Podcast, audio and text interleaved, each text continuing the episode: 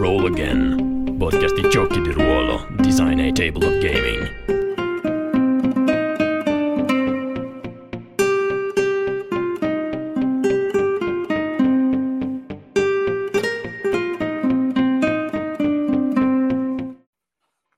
Buonasera, bentornate e bentornati a Roll Again, podcast di gioco di ruolo, puntata numero 57. Oggi parliamo di Memento Mori e lo facciamo con i suoi auto- autori, Andrea Felicioni, ciao Andrea. Ciao. E Ciao Marco Bibucci, ciao Marco. Ciao. Allora, per chi, per chi non vi conosce, chi siete Andrea e Marco? Raccontateci. Chi va? Chi parte? Va, vado io, vado io, dai, tanto mi fa sempre andare avanti a me, quindi anche se dicevo, Lanci. eh, mi chiamo Marco Bucci, sono un, ehm, uno sceneggiatore di fumetti e un autore di giochi. Non mi si può definire proprio un game designer eh, a pieno titolo, visto che il vero game designer è mio fratello, che è quello là, eh, quello nella... Non so dove sto indicando, probabilmente sto indicando qualcun altro. E, mm, è lui che si occupa più del game design dei giochi che abbiamo scritto assieme, mentre io mi occupo principalmente della scrittura eh, della lore. E quindi eh, ci siamo un po' divisi i, i ruoli, ecco. Eh, questo è quello che faccio io, questo è quello che sono io. Esatto, invece ragazzi sono Andrea e mm, sono nella vita, sono più che altro un designer, faccio, mi occupo di UX e UI, quindi parliamo di prodotti digitali e, e invece faccio anche tipo questi eh, progetti di gioco, pr- principalmente con Marco e, e Memento Mori è stato il nostro primo progetto, quindi si risale all'antico 2017 che poi per Eh, noi sì. forse è iniziato tutto 2016. eh, Nel 2015. Eh, esatto, se non poco prima, 2015. Mm. E niente, poi nel frattempo, strada facendo, questa è stata la nostra pubblicazione insieme, abbiamo fatto poi altre cose, altri contenuti, ma oggi ancora si parla di Memento Mori. sì. Sì, perché Allora- mh, insomma, ricordati che devi morire, ma in un qualche modo questo progetto è bello tenace, eh, è vivo, è molto vivo. Allora, a me incuriosisce sempre quando si parla no, di opera prima, e poi nel vostro caso specifico siete fratelli, quindi la cosa mi, mi preme particolarmente perché anche io per anni ho, gio- io ho iniziato a giocare di ruolo grazie a mio fratello, quindi eh, è una cosa che sicuramente mi, mi tocca e volevo chiedervi, credo che sia inevitabile che Memento Mori nasca da un gioco al quale stavate giocando fino ad arrivare al ma perché non lo scriviamo? O almeno questa è la- l'idea che mi sono fatto io ascoltandovi. Come, come nasce l'idea di, di, di Memento Mori? Cioè, ci ho preso oppure in realtà è, è tutto frutto della mia fantasia? Quasi. Eh, quasi. Eh, io posso dirti la parte finale di questa, neme- di questa genesi, non di questa nemesi, di questa genesi. Eh, nel senso che eh, da me è venuto eh, Andrea, giorno- considerate che Andrea è stato il- la prima persona alla quale io ho fatto da master e considerando l'età che aveva mio fratello, credo che di essere stato io il primo eh, suo master, insomma, in, in generale. E, mm, il, mm, noi abbiamo giocato assieme per tantissimi anni, però a un certo punto, nel 2015, Andrea mi ha detto: Io ho un'idea, eh, la proviamo, non ti dico niente, la proviamo e al buio proprio così. Allora io ho messo insieme un gruppetto, che era un gruppetto col quale giocavo di solito, ci siamo messi attorno al tavolo e lui ci ha droppato lì la bomba.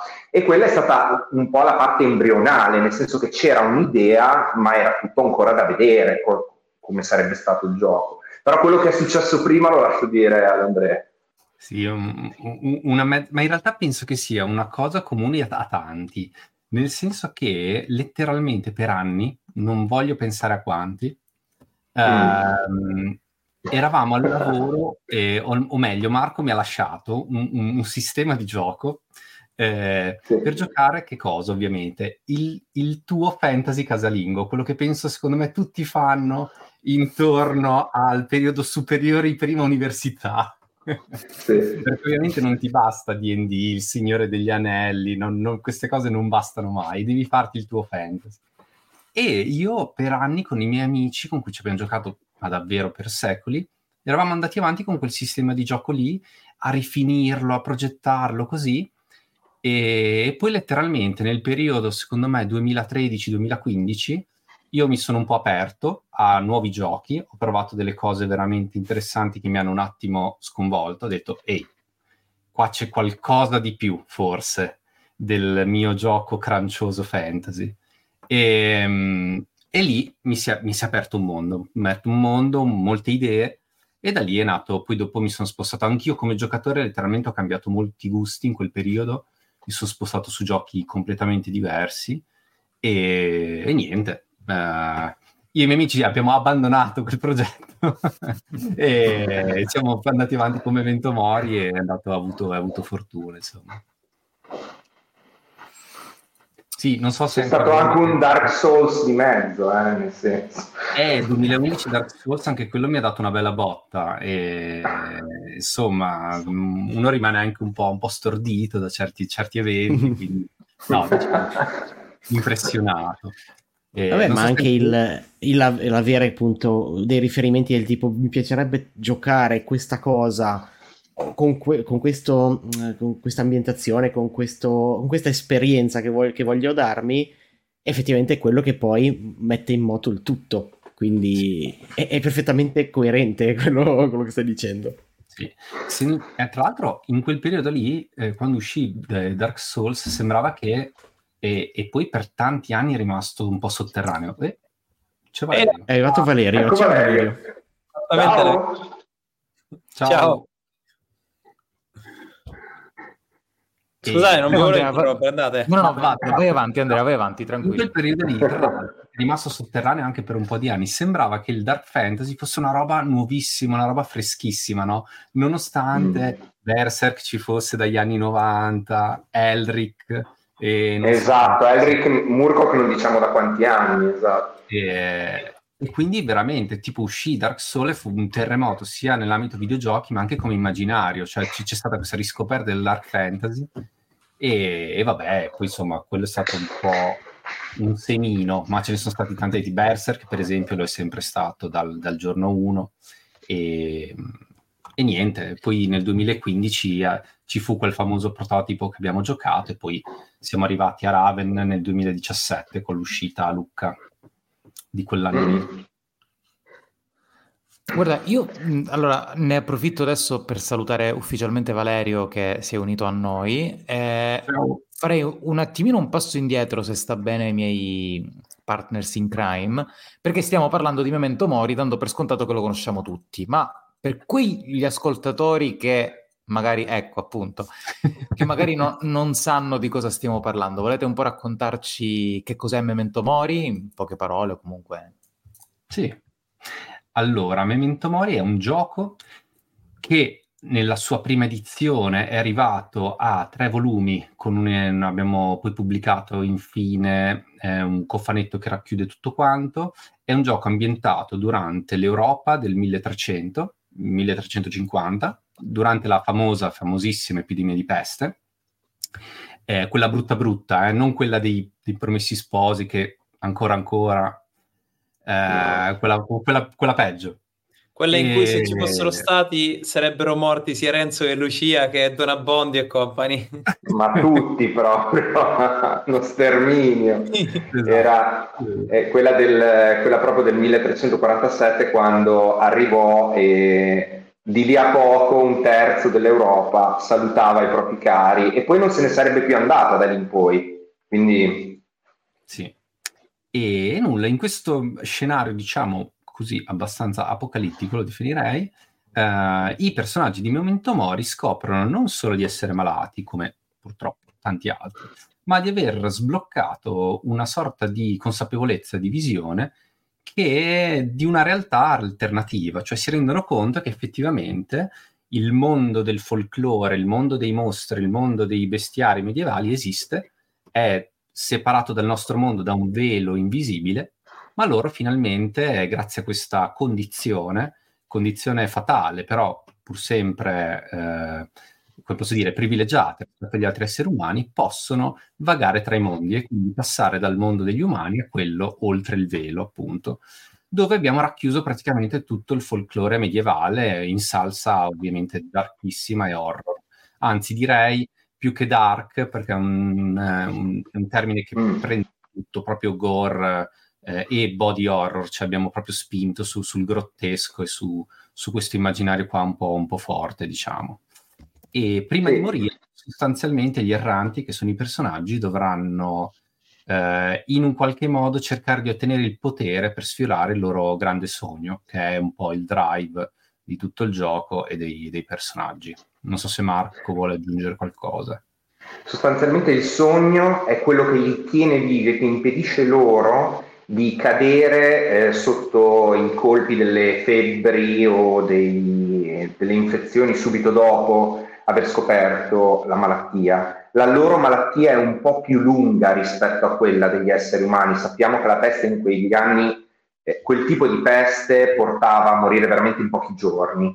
Ehm, gli erranti scoprono la malattia e scoprono che ha un decorso leggermente più lento rispetto a quello degli esseri umani comuni, degli ignari.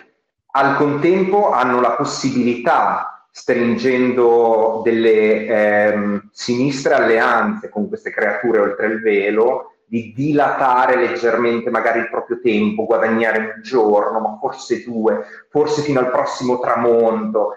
Tutto questo tempo serve loro perché, per um, realizzare, veder realizzato questo uh, sogno che i giocatori scelgono uh, sin dall'inizio, cioè è una, è proprio una... Una parte della creazione del personaggio. Sì, sì, sì, esatto.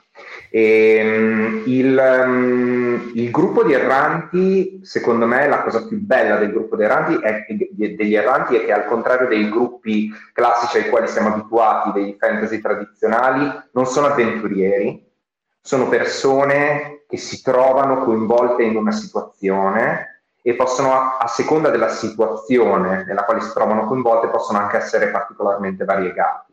Certo, se la campagna inizia eh, sul ponte di una nave piena di topi, supponiamo che siano tutti viaggiatori, quantomeno. Però se per esempio ci spostassimo in un'altra ambientazione come un castello, potrebbero esserci persone molto diverse all'interno di un, di un castello medievale. E io ho sempre trovato questa unione eh, tra pers- tipi di personaggi molto diversi, molto liberatoria in un eh, esperimento narrativo, no? Cioè alla fine si ritrovano a lavorare assieme, a fare cose assieme, perché la loro condizione improvvisamente rende evidente che loro sono la- diventati qualcosa di diverso, di semplici malati di peste. E, mm, e, e, questo dà la possibilità di giocare cose anche un pochino diverse dai classici avventurieri che io amo, forse continuerò a giocare per sempre, però mh, mm, ti, ti, sposta un po', no? anche dal punto di vista della creazione del personaggio. Tra l'altro, credo proprio a proposito, cioè proprio per questa storia del, boh, della loro condizione un po' che li affligge, no? la peste, eh, è, sì. è, è, un po' anche il, eh, il cardine anche della struttura di gioco, no? Perché non mi ricordo, mi pare all'inizio, tra le prime pagine, comunque a un certo punto eh, viene suggerito uno stile di gioco che è quello di un'avventura breve, cioè nel senso no, non si... Eh, c'è, c'è, proprio il, il monito, attenzione, probabilmente non è un gioco che è adatto a campagne lunghissime come eh, faresti in altri giochi, proprio perché, come dicevi, eh, sì, va bene, ok, probabilmente non muori dopo qualche ora, non muori dopo qualche giorno, però diciamo, probabilmente non muori nemmeno tra un anno, eh, quindi a ah. occhio sei proprio terminalissimo, no terminale. Eh sì, eh sì. Lascio, lascio, questo, lascio questo lato un pochino ad Andrea perché eh, con questa nuova edizione, che siamo molto contenti, eh, sta prendendo vita proprio in questi giorni, eh, questa è una cosa che è proprio la, il momento del, dell'incontro dei personaggi è uno dei punti che siamo andati anche a eh, sviluppare eh, rispetto alla precedente edizione. Mm-hmm. Sì, diciamo che la, la, questione delle avventure corte proprio lo diciamo nelle primissime pagine, come dicevi tu giustamente, ed è quasi più che un consiglio, è proprio un fatto di strutturale, cioè proprio il gioco è pensato per campagne da 5, 6, 7 sessioni, 8, 8 se proprio proprio, ma eh, i personaggi letteralmente si consumano sia per, per, eh, a causa della malattia, ma tanti giocatori scopriranno che la malattia è, è, un pretesto perché poi si porta dietro un potere oscuro che consuma i personaggi, che li trasforma e quindi eh, letteralmente eh, anche a livello pratico sarebbe molto difficile far durare le avventure di più. I personaggi hanno un esaurimento sia da un punto di vista eh, hanno una fine, sia da un punto di vista narrativo che da un punto di vista meccanico, quindi proprio il gioco te lo, te lo urla eh, continuamente questo, questa cosa. E sì, in questa nuova edizione abbiamo lavorato su diversi punti perché era, è stata l'occasione giusta per rivedere magari eh, certi, certi, aspetti del gioco. È un gioco comunque che ha i suoi anni, tra poco saranno sette, non, non ci, meglio non farci pensare. E, ehm, e, quindi è anche figlio del, di quegli anni e, di, di, di, e, e, soprattutto poi il gioco di ruolo in termini di design ha avuto secondo me proprio in quegli anni lì 2015 ha avuto un, un, un'evoluzione radicale, quindi anche i, i, manuali di oggi sono scritti diversamente, quindi un aggiornamento era, era, dovuto e necessario, abbiamo migliorato tra l'altro diversi aspetti, magari dopo, dopo ne parliamo anche un po' più nel dettaglio. Sì, direi che è, è, il caso di parlarne, visto che ci avete incuriosito sicuramente tanto, ma a questo punto, visto che parliamo di nuova edizione, eh, volete dirci quando e dove ce la dobbiamo aspettare, cosa sappiamo già e cosa non sappiamo, insomma, sì, la furina ce l'avete, ce l'avete, data, adesso insomma dateci Sarà dopo domani, 24 gennaio, e siamo su BakerKit. E, e sarà, una, sarà tra l'altro primo progetto BakerKit per i Two Little Mice, quindi è, una nuova, è anche un, un, è un nuovo banco di prova anche per loro e la nuova edizione ha ehm, boh, tantissime novità. La prima eh, è sul manuale base, abbiamo lavorato a livello eh, strutturale e come diceva Marco abbiamo lavorato molto sia lato narratore, perché abbiamo ri- completamente riscritto il capitolo per i narratori, che è un... Esatto. che sta diventando negli anni, secondo me, un punto sempre più centrale di tutti i giochi. Perché il vero, il, il vero goal, il vero scoglio, secondo me, è quello di... Ovviamente parlo di giochi in cui c'è eh, ruolo asimmetrico tra narratore e giocatori. Eh.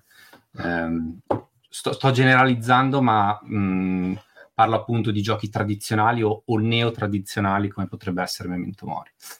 E um, quel capitolo è diventato centrale perché è il momento, perché devi passare da lui per arrivare ai giocatori, per creare la, la giusta atmosfera al tavolo.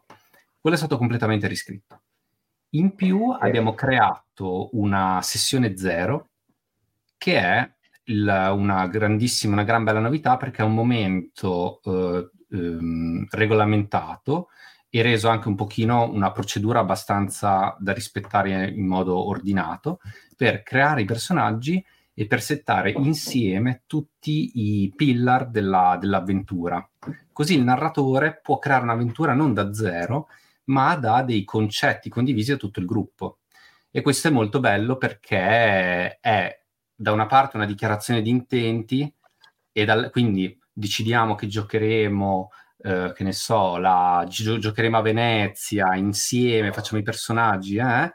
oppure e non può saltare fuori quello che ah no, io volevo giocare il Medioevo delle Mille e una Notte o, o che ne so, nei fiordi dei paesi. O le crociate, i fiordi. Cioè. Quindi tutti insieme si decide quale medioevo, in quale, in quale, area ci troviamo, quali sono anche i simboli che vogliamo portare in gioco e il narratore ha tutto un contesto base e poi abbiamo creato tutti i consigli per creare l'avventura. Quindi ehm, questa è la parte mh, su cui abbiamo lavorato di più e appunto serve il più possibile a rendere il gioco eh, più, più, digeribile, più veloce e, e togliere responsabilità e preparazione al narratore, che è sempre una cosa secondo me giusta anche perché il, um, nella versione diciamo precedente ehm, veniva lasciata ovviamente molta libertà al narratore, non ci sono mai stati dei paletti troppo fissi da questo punto di vista, forse un po' troppa, nel senso che nella totale possibilità di fare qualunque cosa si lasciava poi a ogni narratore la possibilità di essere un po' scrittore, quando in realtà spesso, almeno io come narratore, ho a volte voglia di scrivere come se fosse un, il film della mia vita, ma a volte ho anche voglia di, solamente di giocare con i miei giocatori e di essere più facilitato possibile nel farlo. E ci eravamo resi conto che Memento Mori eh, avrebbe guadagnato tantissimo con alcune facilitazioni e modi di mettere eh, in contatto giocatori e narratore. Forse era una cosa che eh, serviva ecco, come mm-hmm. aspetto. Sono molto, io sono molto fiero comunque di come è venuto quel, quel, quel capitolo, secondo me è, è, proprio la morte sua, lo dovevo dire prima o poi nella live, la morte sua. Eh oh, adesso che l'ho detto sto meglio, mi sento più libero, tranquillo. Vai. Allora, ci hai, ci hai messo solo 21 minuti a dirlo, quindi puoi essere ah. fiero anche di questa cosa. Vai. Ti aspettiamo che qualche altra volta lo puoi dire, va, nel frattempo. Grazie, eh, grazie, grazie.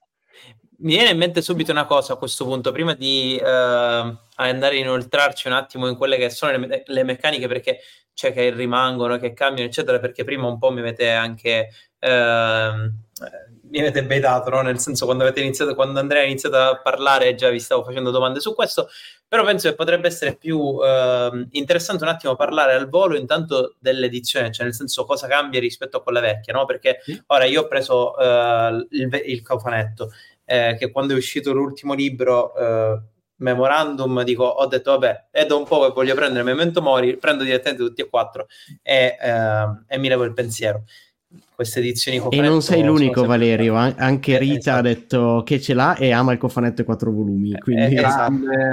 Grazie, Rita. Ed erano quattro, uh, quattro, volumi, dico il primo che è Memento Mori, dove mh, bene o male ci sono tutte le regole per giocare, no? Cioè, sì. tu con Memento Mori giochi e sei tranquillo. Uh, Codex Gigas, che è quello che cerca disperatamente un uh, ragazzo del server, Francesco mi pare, comunque qualcuno del nostro server che voi non lo ristamperete più, ormai ci siamo, cioè, se ne è fatto una ragione perché nel momento in cui c'è la seconda edizione è convinto e spera che in qualche modo ci sia qualcosa di simile, che comunque è tipo una, serie, una specie di ehm, raccolta di racconti, mi pare, eh? no? Sì, il bestiario questo è. è sì, è un compendio proprio... Il memorandum no. era il racconto. E, e poi c'è il Mutus Liber, che ancora non l'ho letto, quindi non ricordo nemmeno cosa, ci, cosa sia, eventualmente ce lo dite direttamente voi.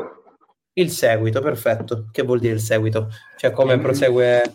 Mutus Liber è una sì. pazzia, praticamente. Eh, eh, è una pazzia il Mutus Liber. Ah, il, Mutus, il Mutus Liber è veramente una pazzia perché originariamente voleva essere un libro delle avventure, ma abbiamo sfruttato il lento evolversi dell'ambientazione tra il manuale base che ti parla del 1347, il manuale, eh, il Codex Gigas che ti propone un, quello che accade qualche anno dopo nel 1350, eh, mi sembra 50, vero? Mm. Non era 49, il 1350.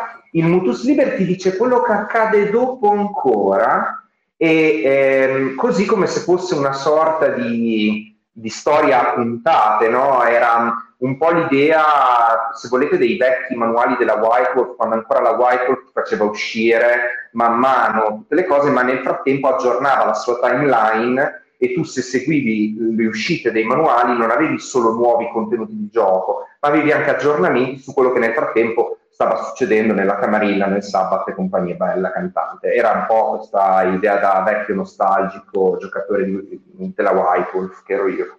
E, um, il Mutus Liber eh, è una follia perché è, una, è oggettivamente una, un libro di avventure, però che è quasi spogliabile come se le avventure non solo le potessi, legge, le potessi giocare, ma le potessi anche leggere in un qualche modo. Quindi è anche un esperimento di scrittura che abbiamo fatto eh, con un altro autore, Cristiano Brignola, che si è prestato con noi a fare questa follia. Però la nuova edizione è un po' diversa. E ci sono dei libri eh, che, simili a quelli che hai tirato fuori tu, nel senso che il, il Memento Mori base contiene anche nella nuova edizione esattamente i contenuti del Memento Mori che hai citato, cioè è il manuale base, ma le regole e la, eh, soprattutto il capitolo del narratore sono state aggiornate. Ci sono delle meccaniche leggermente differenti, ma direi che per il resto la lore è rimasta intatta e ehm, Manca l'avventura, perché l'avventura, il grembo d'oro, c'era solo nella vecchia edizione, quella che hai fisicamente più in mano. Nel nuovo c'è una nuova avventura. Esatto, che tra l'altro tutte le avventure che prima, no, prima avevano uno stile molto, molto, classico, direi quasi old school, ehm, dove per old school non intendo OSR. Male assoluto, esatto. Esatto, intendi no, no. anni 90, ecco, forse. Mm-hmm. Sì, Come... intendi proprio GDR anni 90. Sì. Esatto, raccontone. Invece, dal momento che abbiamo rivisto tutta la parte del narratore, ristrutturato tutta la, eh, l'idea di eh, avventure, di scene, abbiamo mh, lavorato molto, tra l'altro, sulla parte lì. Tra l'altro mi fa molto piacere citare eh, Leonardo Lucci che ha lavorato con noi per eh, questa nuova edizione, è stato eh, un super consulente lato design, quindi mi ha aiutato molto, è autore di eh, Monsters che è appena uscito su Kickstarter e Guarda il mare, comunque un autore indipendente e abbiamo strutturato molto quella parte lì per poi creare una nuova avventura eh, con questa struttura, con questa suddivisione esatto. che abbiamo impostato precedentemente. Quindi l'idea è anche quella di uh, indicare in modo pratico al, al, narratore come costruire le nuove avventure, come impostarle. E abbiamo cercato una, una cosa molto più modulare, molto più mh, mm, metodica, se vogliamo. E questo per quanto riguarda il base. Il Codex Gigas è rimasto praticamente invariato, al netto di alcune modifiche dei contenuti e alcuni spostamenti, però il suo, il suo core è lo stesso, è il bestiario, c'è l'erbario, il lapidario, quindi questa piccola enciclopedia medievale, piena di orrori, ma le vere novità sono sugli altri due, perché abbiamo eh, l'ex velum che conterrà eh, sostanzialmente tutti gli stretch goal eh, sbloccati durante la campagna e soprattutto conterrà le regole per giocare a Memento Mori con l'utilizzo dei tarocchi. E questa è la vera, la vera novità, diciamo, della nuova edizione eh, più altri contenuti di base ovviamente, eh, sono tutti, sono delle library ovviamente di segreti, rivelazioni, quindi l'ex velum è il libro un po' misterioso che contiene tutte queste cose esoteriche. I tarocchi invece sono proprio uno strumento di gioco, letteralmente si so- sostituiscono ai dadi. Uh, per farvi un paragone, qualcuno potrebbe aver giocato a Sinereque con i tarocchi, ok? Più o meno quell'idea lì, è un po' diverso, ma è quella, restituisce quel feeling lì un po' brutale di, di esiti sulla narrazione. Tipo, me la tento con i tarocchi è proprio una cosa che il master sta già, sta già ridendo dentro di sé. Però deve fare un po' la poker face e dire: Ah, davvero? Vuoi, sei sicuro di voler provare? Con... E tu, sì, sì, sì, basta, provo, vado. Ecco, e tipo, fa... apro la botola, sicuro. Es- esatto, esatto. C'è un gazebo, sicuro che lo vuoi andare a vedere proprio. Eh. E l'H che è il nuovo libro blu, in realtà è una scatola. E quindi il, il, libro blu è una scatola che contiene il mazzo dei tarocchi, illustrato tutto da Francesco Biagini, che è una roba che non ha senso. Tra l'altro avranno una finitura foil dorata, che anche quella non ha senso. Sì, sì, sono in bianco, nero e oro. Esatto. E vabbè, e un set di dadi, come possiamo vedere nell'immagine, però eh, quindi abbiamo tre manuali più una scatola, che è questa qui che state, che state vedendo, con questo nuovo, nuovo, prop di gioco che secondo me può regalare delle belle, belle sorprese. Anche perché possiamo dire, si può dire della costruzione dell'avventura con tarocchi, no? Sì, no. sì, sì, sì. Eh, ormai l'hai detta, quindi se non la dici, eh, cioè, scusami. Eh. hai ragione, hai ragione. Eh, ho sperato fino all'ultimo che Andrea mi dicesse di sì. Eh, allora, ehm, una delle cose interessanti che ci ha fatto anche un po' impazzire in questa edizione è che mh, eh, sempre per quegli strumenti di facilitazione sulla creazione di avventure abbiamo ehm, creato questo sistema che in base a una stesa di tarocchi il master può avere una serie di precisi elementi di gioco da usare all'interno di una eh, avventura, in modo da creare questo doppio senso per i tarocchi. Uno è la stesa del narratore, fa lui eh, con, con, questa atmosfera un po' oracolare, no? Cioè, tipo vediamo che cosa accadrà, e, e, l'altra invece è quella dei giocatori che chiamano l'intervento dei tarocchi quando proprio ehm, eh, le cose stanno andando male, malissimo, peggio di quanto vanno di solito male le cose in Memento Mori, e allora tu dici, vabbè,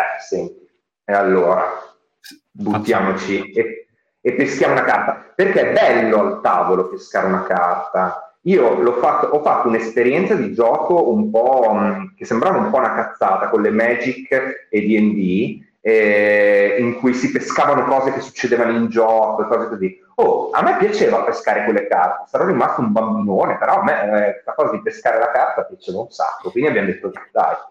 Anche perché se non peschi la carta non puoi dire che credi nel cuore delle carte, quindi... Esatto, esatto.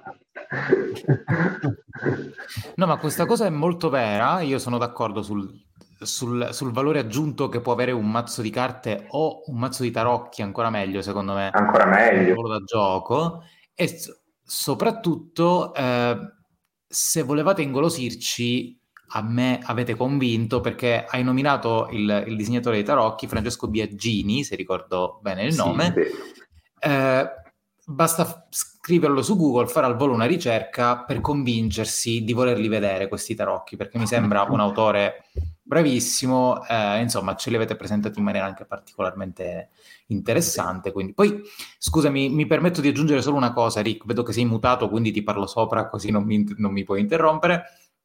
Questa faccenda, questa faccenda, dei tarocchi a noi ci eh, piace particolarmente perché ci ricorda un po' anche i tarocchi di eh, Evolution Pulse Rinascita, eh, gioco scritto da Alberto Tronchi, che è un po' il nostro è, è, la colpa del fatto che noi tre siamo qui stasera, cioè ah, che bello. Che ci, che ci ha fatto conoscere.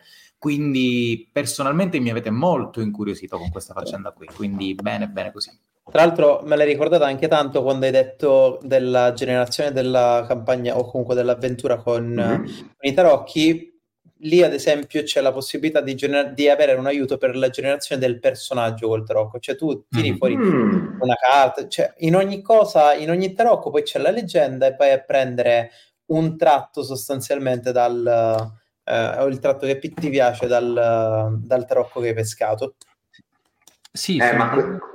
Eh, sono idee generiche quelle per l'avventura perché ovviamente tu peschi, che ne so, 5, 6, 7 tarocchi e poi devi fare un po' di unione dei puntini, no? Eh, però per un master magari che lo gioca per la prima volta, che si chiede, ok, ma che cosa succede? Che cosa devo fare? Come si può evolvere? Eh, può essere molto utile, se non altro così ti leggi delle idee eh, che te ne sbloccano altre e um, sono tutti strumenti secondo me che possono no, essere molto utili. Ma più che altro anche e... avendo gli stessi punti, scusami Marco, dicevo no, anche avendo gli stessi punti due persone potrebbero comunque inventare qualcosa di diverso, è un po' l'effetto Dixit, no?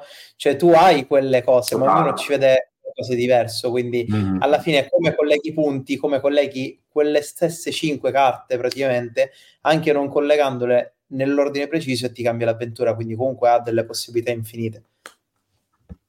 Mm. Io stavo per dire esattamente quello che hai detto tu.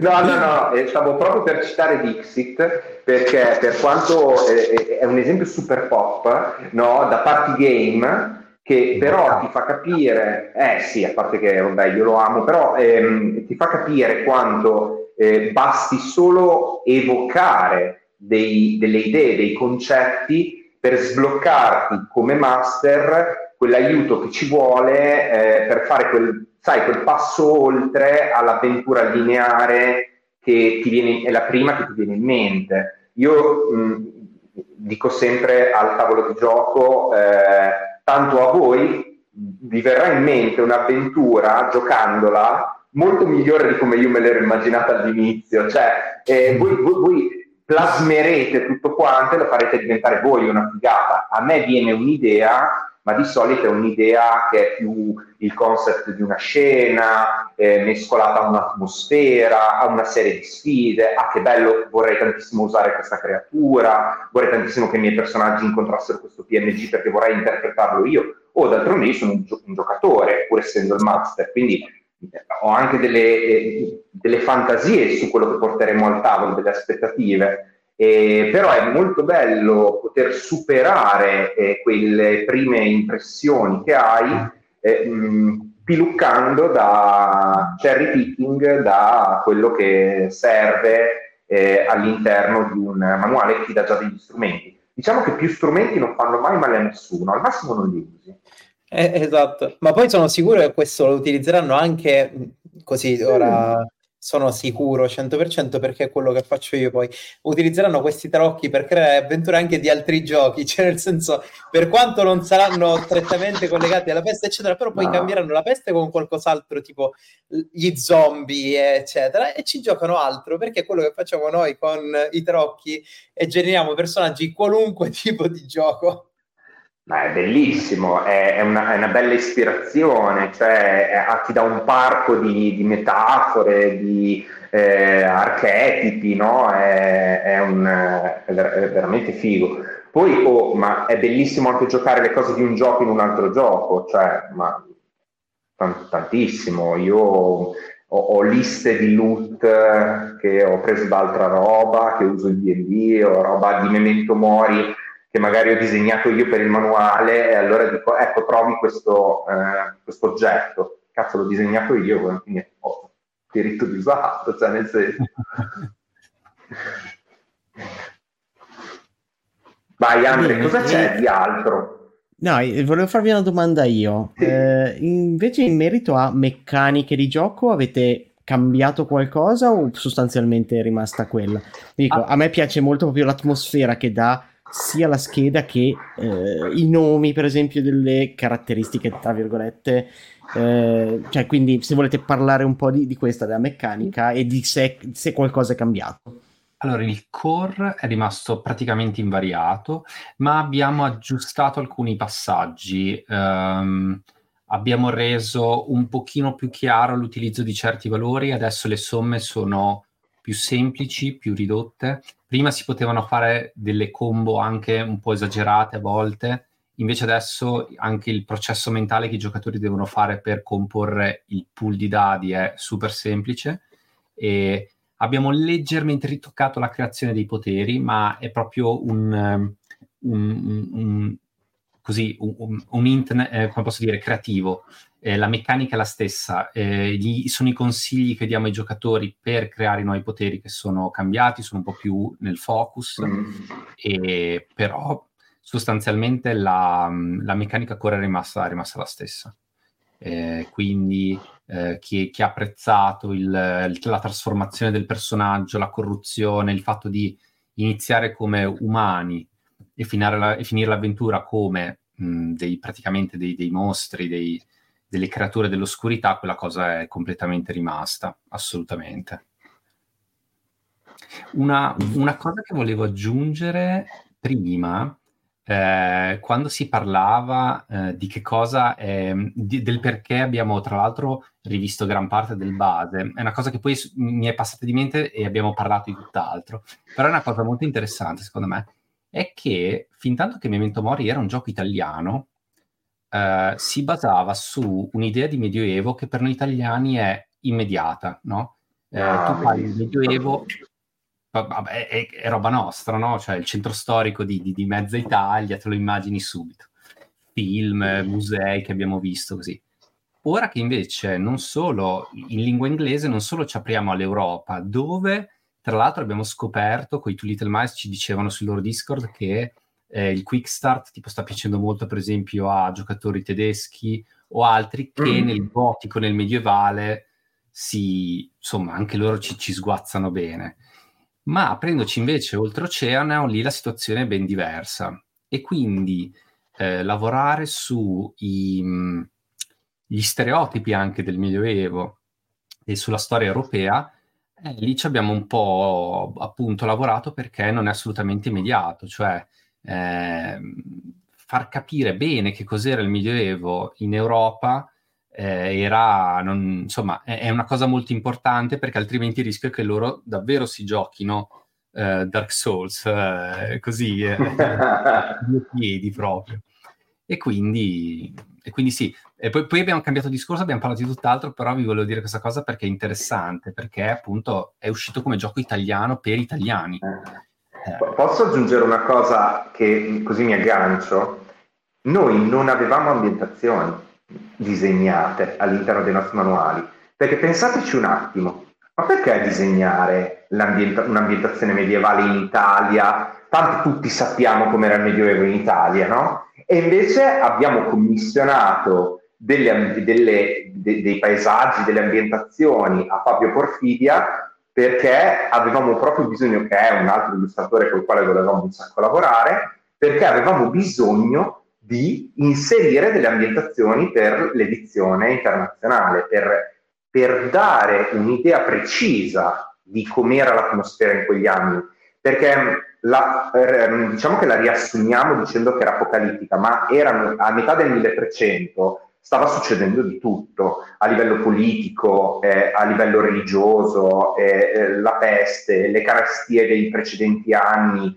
Ehm, era un mondo che aveva questo sapore di ehi, siamo vicini alla fine, capito? Eh, mentre non si hanno eh, delle vere e proprie documentazioni storiche che nell'anno 1000, no, eh, ci fosse stata veramente il, il millennium bug dell'anno 1000, eh, questa sembra che sia una teoria che ha preso più, diciamo, romantica, che ha preso spazio dopo, eh, mentre siamo certi che nel 1300 le cose andassero malissimo e allora abbiamo anche avuto bisogno di rappresentarle. Ecco. Ridevamo sul, sul gruppo Discord a un certo punto parlando di questa cosa e, e, del fatto che comunque fosse chiaro che è un, uh, è un modo anche per aprirsi al, eh, al, resto del mondo, mentre l'edizione precedente è puramente italiana, che probabilmente la, il 50% del, eh, del, pubblico adesso non, ha, non, conosce il Medioevo, quindi comunque in qualche modo si deve ragionare anche su quello. Eh sì, certo, sì. eh certo, sì sì. Assolutamente sì. Che tra l'altro è un po', direi anche un po'... Eh, ha quel fascino perché secondo me comunque per la cultura americana il fascino che ha la, l'antichità europea è unico, ma allo stesso tempo, dato che è un gioco di ruolo, dato che devi dare i confini proprio simbolici e visivi no? dell'ambientazione che stai giocando, eh, li, li, devi aiutare perché ovviamente magari eh, non, tutti, non tutti sono sul pezzo come siamo noi qua in Italia o in Europa. Certo, certo. Eh, eh, eh, al massimo lo immaginano come se fosse The Witcher, cioè, boh, io penso sempre che al, al massimo non so, prodotto di massa, cosa c'è in America? The Witcher. Cioè. Comunque ci sono, sacco, cioè, ci sono, anche dei giochi su questo. Cioè, ora, ad esempio, ho, sì. ho, preso da poco una Xbox nuova e ho fatto il Game Pass. Ho visto uh, a, Plague Ta- uh, Plague Tale Requiem, che sì. dà molto le vibes, non solo perché parla di peste, ma anche perché uno dei protagonisti è affetto e c'è proprio questa corsa contro il tempo. Quindi, proprio senti chiaramente che lui non ha poteri pazzeschi perché eh, dico a parte delle visioni ha, secondo me sono più allucinazioni che altro ancora non l'ho finito e, ehm, però dico ce l'hai proprio chiaro il fatto che hai un tempo preciso non puoi scazzare non puoi andare a, eh, a farti l'open world perché nel senso se la quaglia nel frattempo no? A Black Tail, tra l'altro, il primo, perché Requiem credo sia il secondo, il primo è uscito tra l'altro poco un anno dopo siamo usciti noi, due anni dopo, una roba del genere. Infatti è stato un po' un periodo dove la, la peste era diventata un po' trend, e... e... però sì, sì, è vero, almeno è, quella è una produzione che è, è, un bel, è una bella reference, diciamo, per, per parlare anche del gioco. Sì, tra l'altro ai tuoi Little Mice piace in generale ehm, avere delle reference di film o comunque di, di giochi, quindi immagino che il libro, ne, cioè che i, i, nuovi manuali ne saranno pieni, se hanno anche solo potuto dare un piccolo apporto a questa storia, no? Sì, sì, sì, beh, il loro rapporto, a parte che, eh, ecco, una, una, grande novità è che rifaremo tante illustrazioni dei manuali, quindi parliamo sia del Codex Gigas sia del base, quindi tantissimi lavori verranno rifatti, riaggiornati, quindi sarà sicuramente l'edizione più, più bella, più, più, più, completa che abbiamo, abbiamo fatto.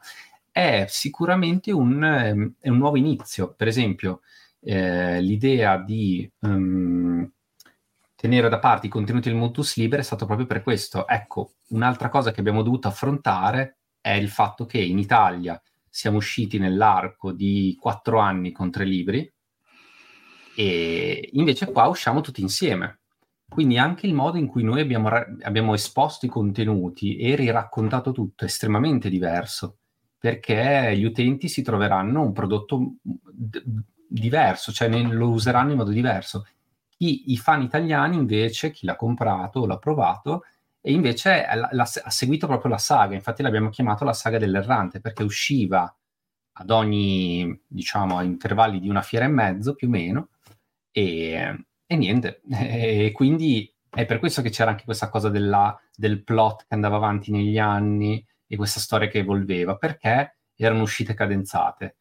Per questa edizione che si apre a tutti i giocatori che non l'hanno mai provato, chi invece vuole anche la nuova edizione e ai giocatori internazionali è il pacchetto che ti arriva completo, quindi è più, è più chiuso, è più, eh, come posso dire, uh, sì, mh, mm, è, è, è, meno dilatato nel tempo. Scusa Marco, se stavi parlando sei mutato, quindi non ti sentiamo. Ora?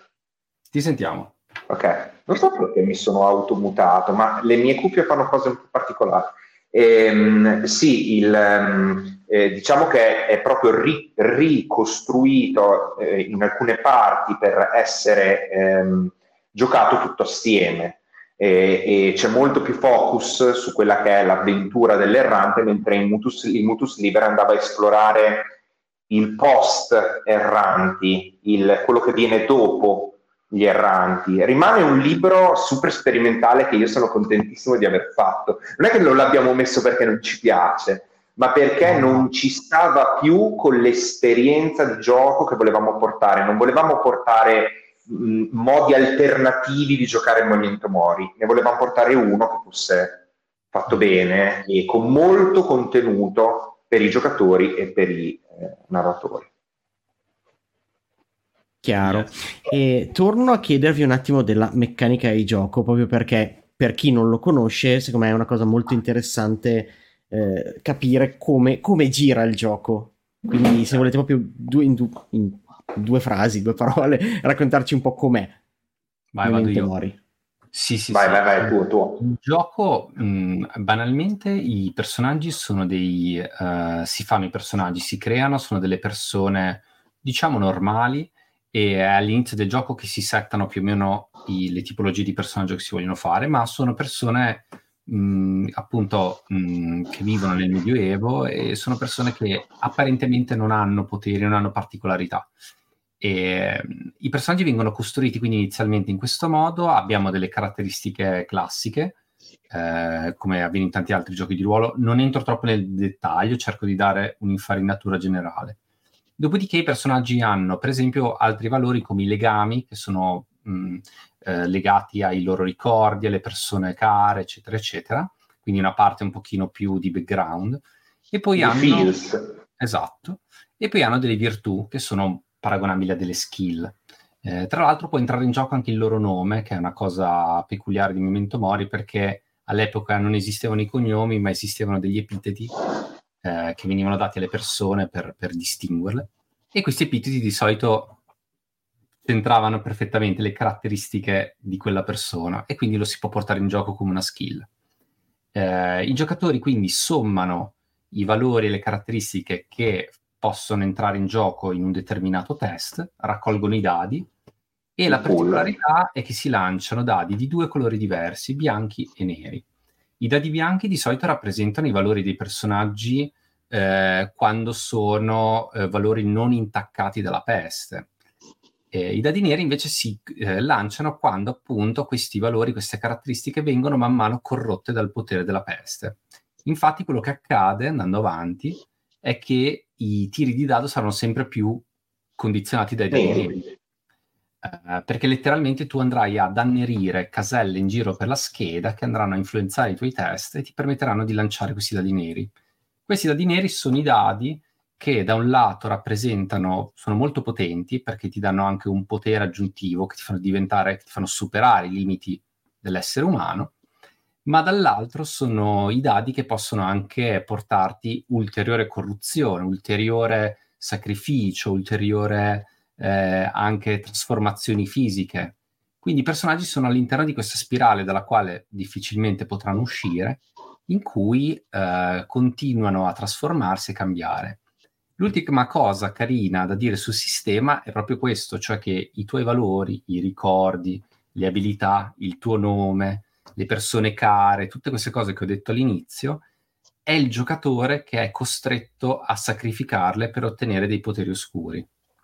Quindi si innesca questa meccanica anche un po' psicologica del giocatore che da un lato viene un po' attratto, un po' sedotto da mh, mm, il, vedere il suo personaggio che diventa sempre più potente, sempre più determinante nella storia, ma dall'altro è consapevole del fatto che quelle cose vengono proprio cancellate dalla scheda. E se tu avevi l'abilità, per esempio, la dico scema, eh, esploratore, e la cancelli, tu non sei più un esploratore, parte del tuo background, è come se non esistesse più.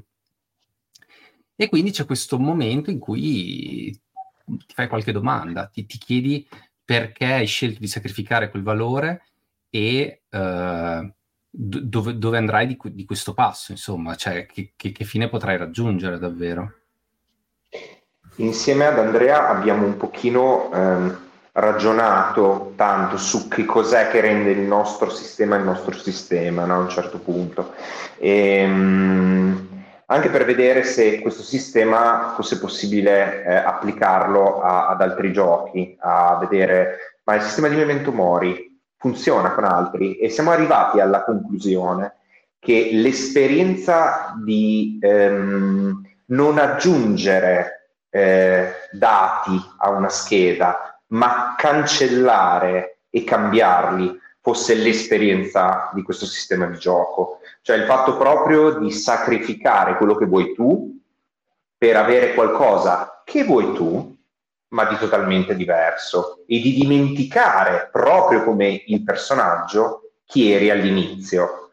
E la cosa più bella è stata che nella prima, prima sessione di playtest che abbiamo fatto, tutti hanno fatto cose diverse. Chi aveva corrotto totalmente il proprio corpo, chi era, si era buttato totalmente verso i poteri sovrannaturali, chi aveva mh, corrotto totalmente la propria mente. Io mi ricordo che avevo corrotto totalmente la mia mente, ma il mio corpo era perfetto, quasi perfetto, comunque ero malato di peste, non, non andava benissimo. Però, però tra, guardando i miei compagni che erano delle cose che in un incubor giapponese... Eh, sarebbero state benissimo. Cioè, no, no, proprio roba che non si poteva sentire e ormai no, alcuni non riuscivano neanche più a parlare, cioè eravamo a un livello di bestialità proprio dalle le, le belve di Bloodborne. Eh, io invece ero ancora umano, presentabile, mi mandavano avanti, parlavo con la gente, però ero totalmente marcio dentro. Questa differenza di ehm, evoluzione del personaggio ti dà la possibilità non di procedere linearmente verso un miglioramento, no? ma verso una trasformazione che è in mano tua. Bello, molto bello. E, niente, visto che siamo in, addirittura ad arrivo, siamo quasi in chiusura, Uh, e, e, dopo questo perfetto racconto diciamo, del sistema di gioco, io vorrei tornare al prodotto, visto che siamo qui anche perché la campagna uh, di crowdfunding diciamo, è alle porte. Quindi io vi chiederei, quello che bene o male di solito chiediamo spesso agli autori che vengono a presentarci una nuova edizione del loro gioco. Chiederei, ha senso per chi Memento Mori l'ha eventualmente acquistare questa nuova edizione? E mi accodo facendo una seconda parte di domanda che è quella che noi di solito cerchiamo di spulciare un po'. Ci dareste qualche piccolo spoiler di qualche stretch goal che possiamo aspettarci in campagna o non si può? Vi, vi lascio queste due domande così vi litigate su chi deve risponderla per prima. Ecco. Tu rispondi alla prima, dai Andre, Va questo bene. si può dire, sei molto bravo. Sì, sulla seconda stavo immaginando Rico, cosa mi direbbe in questo momento. E... Anche io vorrei avere Rico qui accanto a me. Taglia tutto. Che mi guarda, che mi guarda, be- che mi guarda bene o mi guarda male. In basso a sinistra c'è il logo che vi sta guardando male. allora, allora, allora, allora. La, l'edizione mh, mm, per eh, chi è già in possesso, dunque, l'edizione completa eh, ovviamente ha... Mh, mm, ovviamente ha senso per quanto riguarda eh, sia le, le, le, novità, soprattutto anche perché eh, proprio i libri sono stati anche eh, strutturati diversi e secondo me può avere molto senso soprattutto per i contenuti nuovi. Quindi parliamo della parte dei tarocchi, eh, che a livello meccanico è molto interessante, e, e tutti i contenuti nuovi presenti nell'ex velum. Eh, ovviamente ha, eh, è l'edizione, eh, direi, mh, migliore per chi ovviamente il gioco non, non ce l'ha. Eh, so che ci sarà uno stretch goal, tra l'altro, eh, scusatemi, un, uh, un pledge, pledge. Eh, per portarsi a casa i due manuali, l'Arcafati, che è la scatola, e l'Ex Velum, che è il nuovo verde. Uh, tra le altre cose, sempre molto interessante, tutte queste novità sono retrocompatibili. Uh, perché i tarocchi hanno tipo praticamente delle regole standalone che, mm, che, che te le giochi con uno, che te le giochi con l'altro, sono, sono, sono assolutamente compatibili. Eh... È, è, proprio pensato perché se uno vuol tenere il primo Memento Mori, il primo Codex Gigas della prima edizione e vuole comprarsi solo il Pledge Oracle, che è il... È Oracle il Pledge? Sì. È Oracle. Eh, pledge Oracle, che è il Pledge con il manuale verde e quello blu, li porta a casa e poi eh, comunque considerate che il digital è in tutti i pledge.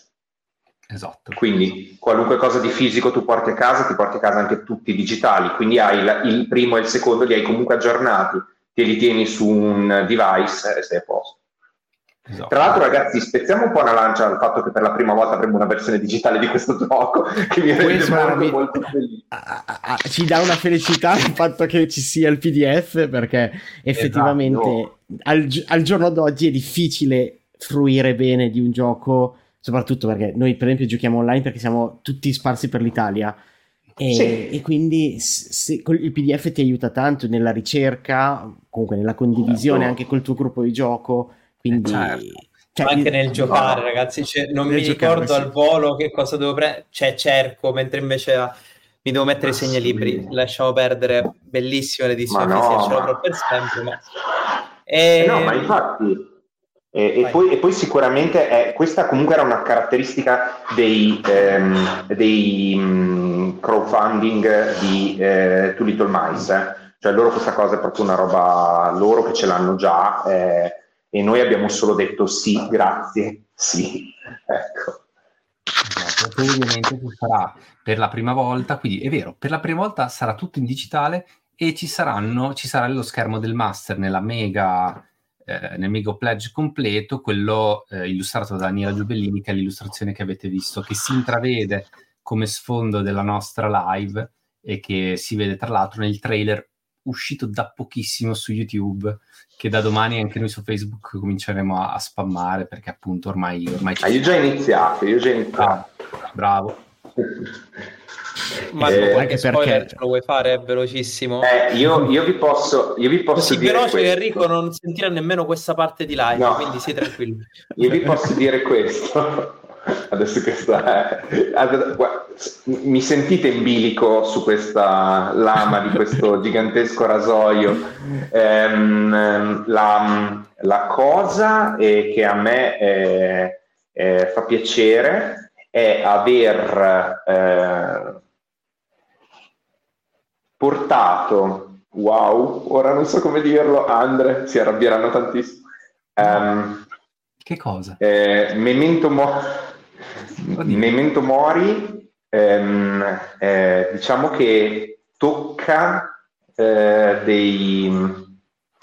Uh, toccherà dei... Cosa stia per dire? Non, non ne ho idea. Sta cercando un giro di parole tale da non farlo sì, capire. è bellissimo, è bellissimo. C'è molta tensione dietro, la sento io da qua. Eh, io sto sudando. Eh, dice, diciamo che ci sono, ci sono, delle cose che i, che i, i Mice hanno già fatto per altri progetti che eh, ci si può aspettare anche per Memento Mori. Ok. Va bene, Sono stato abbastanza generico. Eh. Se uno va a vedersi le ultime campagne, secondo me può cominciare a fare ah ah. E... Mi sembra ok. Mi sembra ok. Okay. Andrò a rivedere allora, perché eh... adesso non ho capito niente. E...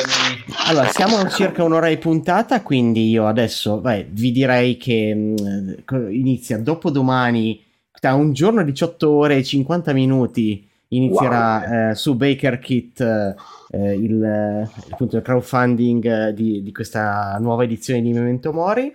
Eh, andate a cercare, non vi metto il link in sottoimpressione perché è un link lunghissimo e quindi è inutile, ma lo troverete in descrizione alla puntata. Il Quick Start che è gratuito e tra l'altro sono 80 pagine più o meno. Sì ce l'ho, perché ce l'ho davanti stampato perché me lo sono riguardato in questi giorni. Lo potete trovare eh, su Drive RPG, anche lì non metto il link eh, sotto impressione perché è lunghissimo. E mm, non vi facciamo la domanda a trabocchetto perché siamo eh, andati un po' lunghi e comunque siete stati molto esaustivi. No, ma anche perché Chiuderei... abbiamo visto Marco soffrire parecchio in sì. quest'ultima dichiarazione. esatto. Che è passato. I mesi difficili. Si è autoflagellato abbastanza per stare sempre in tema medioevo. Esatto, eh, lascerei, esatto. lascerei un attimo la parola a Valerio che ci parla delle novità del mondo di, di The World Anvil Publishing eh, con il nostro mondo incudine e poi ci salutiamo e, e, tanto, e, e basta. Io poi avrò una domanda fuori onda per voi perché siamo andati lunghi ma mi è rimasta in pinta. Eh, allora, eh, Mondo Incudine, in realtà il, il, punto è questo, è tutto pronto per, parliamo della campagna di The, di The Dare Season, eh, tutti i contenuti digitali sono pronti, sono già nelle mani di Becker in qualche modo, eh, che spero li abbiano sfogliati perché ci sono delle cose pazzesche. Eh, il, il, fisico non sarà pronto in, uh, tutto, in, tutto insieme per Modena Play, ma sicuramente a Modena Play ci saranno sia il core book che uh, Figli della Piaga. Figli della Piaga, sì. E la figlia della, della piaga. La figlia della piaga. Mentre invece Brave New World probabilmente sarà pronto per uh, Luca, piuttosto comunque sarà pronto più avanti. Idem, dati e così via. Quindi, ehm, altra cosa, è già in uh, pre-order invece tutto lo scibile su The Dark Season. Eh, questo vuol dire che se in qualche modo vi siete persi la campagna, spero, speriamo che non vi perderete quella di Memento Mori perché ve lo stiamo ricordando adesso, ma metti caso che non vi siete ricordati invece di quella di DDR, potete recuperarla eh, perché c'è il pre-order in questo momento. Tra l'altro, se prendete tutto, cioè fatelo l'in, eh, come alla fine facciamo per tutti i pledge di cui andiamo, cioè nel senso Memento Mori sarà all-in e così via, eh, Outgunned è stato all-in, eh, vabbè lasciamo perdere Broken Compass. E, ehm, se fate l'all-in eh, sono inclusi in omaggio i libretti eh, allo stesso prezzo e sono tipo una cosa pazzesca in cui di base hai tutto, il, tutto quello che ti serve per giocare un archetipo e un personaggio, così non, devi, andare, non devi nemmeno utilizzare il, eh, il core book. Credo di non dimenticare nulla dal punto di vista del uh, Demon Incudine. Comunque, il suggerimento è: se vi piace The Dead Season, probabilmente vi piacerà il Lolin perché ci risparmiate. Sicuramente non aspettate di avere tutto al Modern Play. Se volete già iniziarci a giocare, però potete iniziare ad avere il, eh, il core, la prima espansione tutto il resto arriverà con calma perché va fatto bene, perché la fretta, anzi la gatta frettolosa fece i bimbi ciechi, i gattini ciechi. Ho detto tutto, giusto? Preciso e tutto. Perfetto. Molto bene. Eh, noi allora, vi ringrazio intanto Andrea e Marco di essere stati qui con noi stasera a parlare di Memento Mori. Speriamo di risentirci per i vostri prossimi progetti e tutto, quindi tra, tra due giorni inizieremo, inizierà la campagna e la seguiremo con grande interesse. In bocca Eh, grazie ai... lupo, eh, in bocca al grazie a voi. In bocca al posto, come si può dire. Fatto io una domanda, una domanda assurda dell'ultimo secondo che però ha una risposta secca, quindi ve la faccio al volo. Ma avete anche pensato a così, in maniera ipotetica, in un futuro ipotetico, avete anche pensato a giochi che non siano Memento Mori? Non ci dovete dire quale gioco. Volete fare giochi diversi? Sì. Sì. Eh no, è che Andrea, Andrea sta cercando di disintossicarsi dal game design, ma non ce la può fare. È, è- è così. Dice: Allora, questo è l'ultimo manuale che scrivo, ma è come l'ultimo eh, concerto L'ultima di Bruce sigaretta di zero, quindi figurati. Eh sì, eh, eh. Ma perché probabilmente il game design si attacca a livello molecolare proprio e non può più staccarlo. È nel L'ultimo DNA ormai. attacchi, era quattro film fa. Eh, Esattamente. fa così. Allora, eh, noi mh, potete trovarci sul Discord di The World Anvil Publishing e, mh, e direi che salutiamo il nostro pubblico, salutiamo voi e grazie a tutti. Grazie. Ciao. Voi. Ciao, alla prossima. Mille. Ciao.